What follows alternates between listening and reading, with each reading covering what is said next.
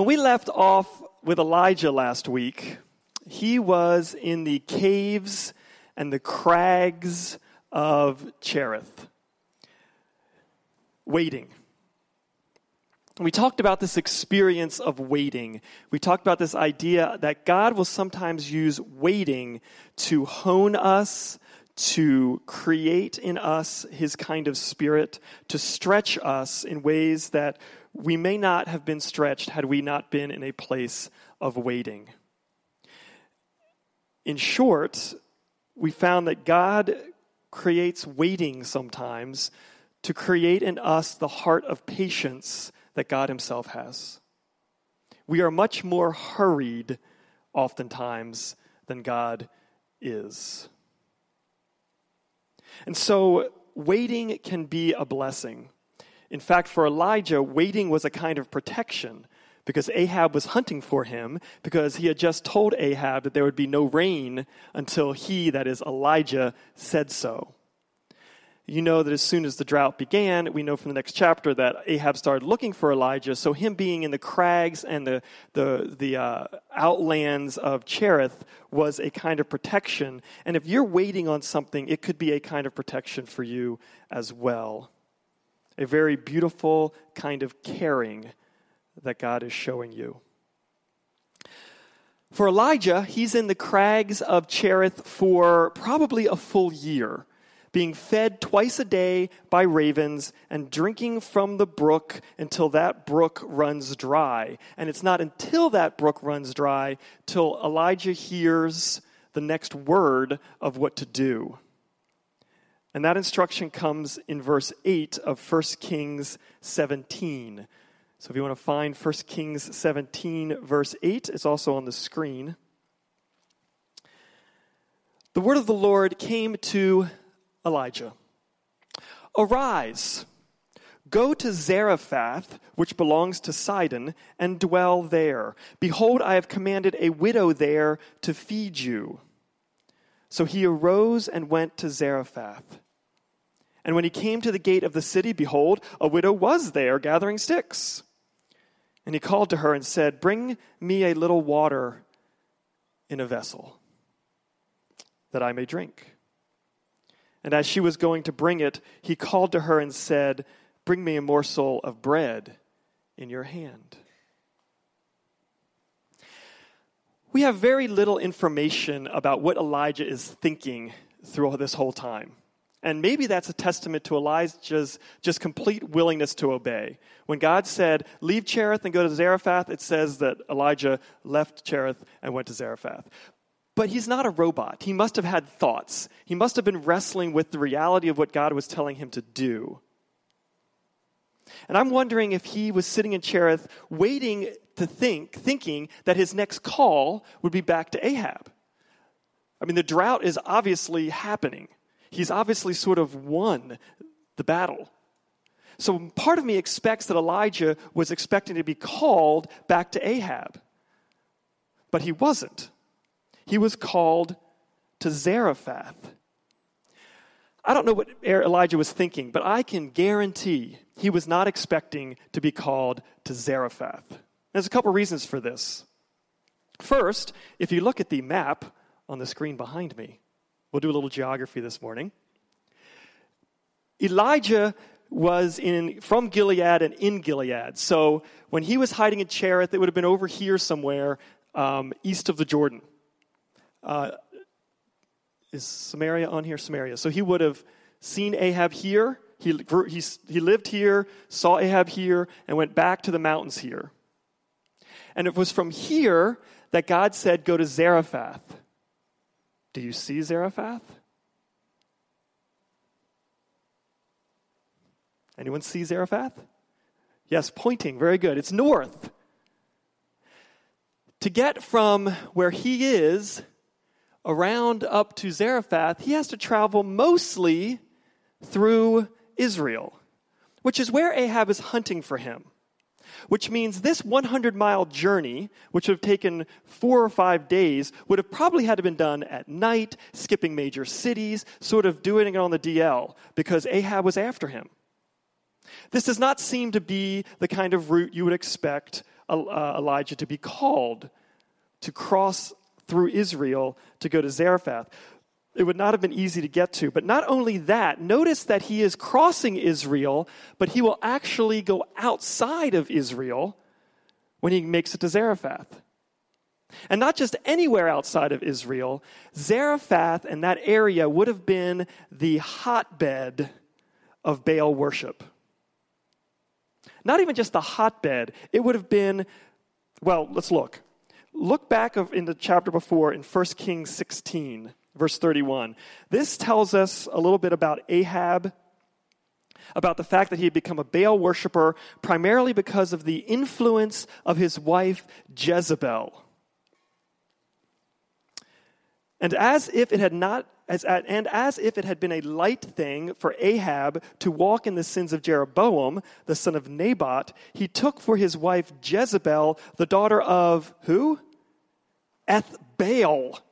The father is named after Baal, king of the Sidonians, and went and served Baal and worshiped him. Go back to that map again. Does anyone see Sidon? It's right there next to Zarephath. Ahab's looking for you, Elijah. Jezebel would like to take your life, Elijah. So here's where I'm going to send you Sidon, to the hotbed of Baal worship, the heart of spiritual enemy territory. We perhaps begin to see why Elijah was honed and discipled and cared for and strengthened and has had his rough edges removed during this isolation in Cherith.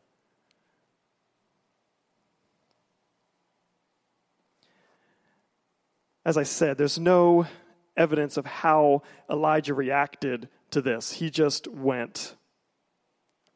But I can't imagine that there wasn't some point where Elijah went, um, did I, did I get that right? Zarephath? Can you, can you spell that for me? Because I feel like that's an unusual place for you to send me. Now, I don't think he needed a lot of convincing to depart Cherith, but to go to Zarephath?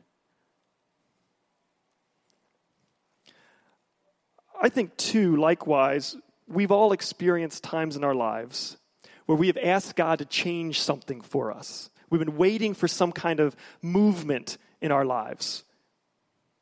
And then the movement is brought to us. God invites us into the next step, and we go, Whoa, that's not, that's not really the way I had mapped it out. You're asking me to go to Zarephath, and that's not quite on my TripTik, not quite on my map to go to Zarephath. But what we find with Elijah is that being in Cherith and being in Zarephath were important. And I think this is the reason. Sometimes God wants us to be in a certain place in order for him to do his work either in us or through us. God wants us to be in a certain place, and I mean a physical, literal place, because in that place, God has something to do in us or through us. Place is important. Where you live is important. Where you work is important. Where you work out, where you worship, where you vacation. Place is important. You are called to places. We are physical beings. We're more than physical beings, but we're not less. You are always in a place. You understand this, right? You are somewhere all the time. I'm getting real metaphysical now. You're always somewhere. And when you're there, you're not somewhere else.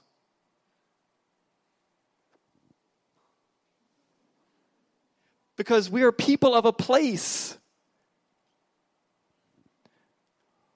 Place is important. Your Cherith places of honing are important, and your Zarephath places, places you never thought you would be, are important. Place is important.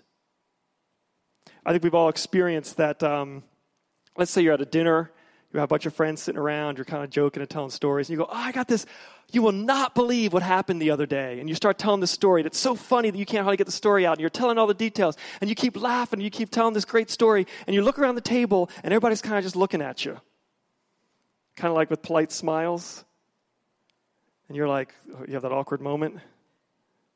And then you say, Oh, well, I guess you had to be there. Because being there matters. Sometimes God calls you and says, For me to work in you, you just have to be there. I can't do what I want to do in you where you are. You must be there. I think the text supports this in the way that it's written. If you look at verse 9 and 10, there's an unusually large amount of convincing that he needs to be there. Arise, go to Zarephath, which belongs to Sidon, and dwell there. Behold, I have commanded a widow there to feed you. So he rose and went to Zarephath, and when he came to the gate of the city, behold, a widow was there. I think it's just so clear to me that God's saying, I can't do this for you, Elijah, if you don't go there. You can't hang out in Cherith. You can't go somewhere halfway in between. You can't go where you want to go. For me to work the way I want to work, you must go there.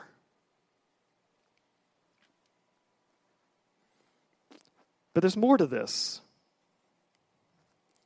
There's another way that we all use the word there. I hear it from students when I'll ask them, I'll say, especially for their, some of them for their college essay or for um, some personal essay they're writing, I'll say, well, what, talk, what makes a good friend? Talk about one of your good friends and, and why they're a good friend. And inevitably, they will say, she's a good friend because she's always there for me. And I, in my little snarkiness, go, where? She's always there. Where is she? And the, the, the student's like, well, there, you know, just there for me. And we all know what that means, right? We've all seen Friends, we've all seen the theme song, I'll be there for you. There. What we mean is that you will be present, fully there, in a, in a more emotional and invested sort of way. When we say, Oh, my friend's always there for me, we don't mean he lives with you. You mean that when I need that person, he or she is present in my life in some significant way, fully present. We can do the opposite of this too. You can be here, but you might not be here. Right? You can be physically present, but you might not be fully emotionally, mentally, or spiritually present. You're there, but you're not there. You probably have heard the expression, showing up is half the battle. Have you heard that? Showing up is half the battle. I believe that. I believe that showing up is half the battle. Some mornings, you're getting up for work, you're like, if I can just show up, that's half the battle. But of course, what's the other half? The other half is being fully there. Not just physically there, but being there in spirit and in emotion and in your investment, that you're there fully. Well, you may ask, why bother with such a thing? Isn't half the battle enough? Well, I think the text gives us a couple reasons for why we should push to be fully present in the places God sends us or places us or puts us. The first is that being fully present shows our understanding of God's faithfulness in our lives. It shows us that God has been faithful and will continue to do so. When we are fully present, I'll say it this way when we are fully present, we show that we trust God. When God says, go be fully present at Zarephath, and we do so, we show that we're trusting that God is caring and leading us. We're building on past trust and past faithfulness of God. I want to put up a couple phrases from this text closer to the original Hebrew. Here's one I have commanded a widow woman there to provide for you. This is the encouragement that God gives him for going to Zarephath. you can imagine Elijah thinking, that's a long way through, through enemy territory into even worse enemy territory. Is it really possible, God, that you would care for me? Is it really possible that there's a widow waiting for me hundreds of miles away? Can I trust you in this, God? And I think this very statement here is the indication from God that God can be trusted because he's heard, Elijah's heard this before. When it came to Cherith, God said, I have commanded the ravens there to provide for you. Exact phrase, swap out widow for raven. And how had the ravens provided for him? Thinking that we think that Elijah was in Cherith for more than a year. The ravens came twice a day. We're talking hundreds and hundreds and hundreds and hundreds and hundreds of visits from the ravens. Hundreds, hundreds, and hundreds of reminders that God can be trusted. And your life has these reminders too. They may be hard to dig out sometimes, it may be hard to remember sometimes. But I encourage you, if God is asking you to take a step towards Zarephath, a place you did not think you were going to go, that you look back and you say, Where has God shown his faithfulness in the past? What have been the little ravens in my life that allow me to go find the widow? When we go and fully engage in the place God has sent us, we show our trust in God. And secondly, when we're fully present where God has placed us, we produce good for others. Look at 12 through 16. So Elijah had just asked the widow for some bread. And she said, As the Lord your God lives, I have nothing baked, only a handful of flour in a jar and a little oil in a jug. And now I am gathering a couple of sticks, that I may go in and prepare it for myself and my son, that we may eat it and die.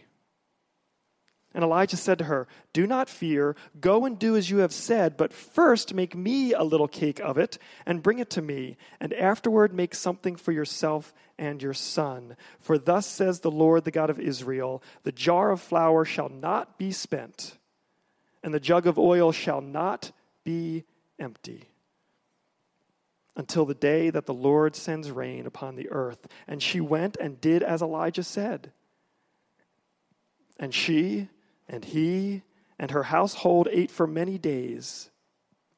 The jar of flour was not spent, neither did the jug of oil become empty, according to the word of the Lord that he spoke by Elijah.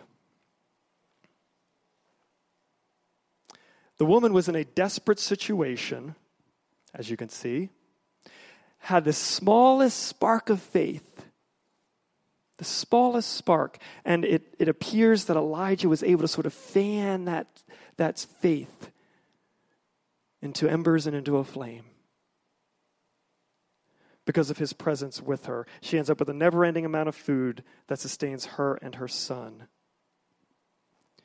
What would have happened had Elijah not gone there?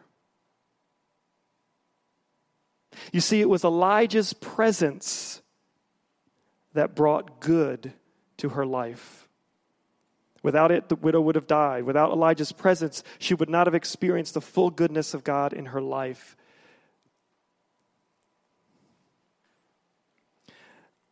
I can't overemphasize as a community who gather on a Sunday but spread out into the community and then the world the rest of the week, I cannot overemphasize the fact, listen to this, your presence in people's lives brings goodness to them that they would not have without you. Do you hear me? Your very presence in these people's lives bring goodness to them because you have Christ in you and they would not have that goodness if it were not for your presence there.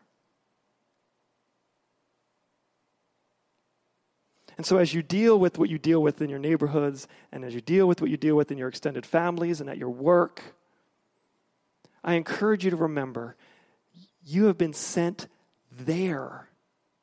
And when you are fully present there, you bring God's goodness into their lives in ways that you may never have predicted. In the same way that Elijah brought goodness into the life of this widow in a way he never would have predicted.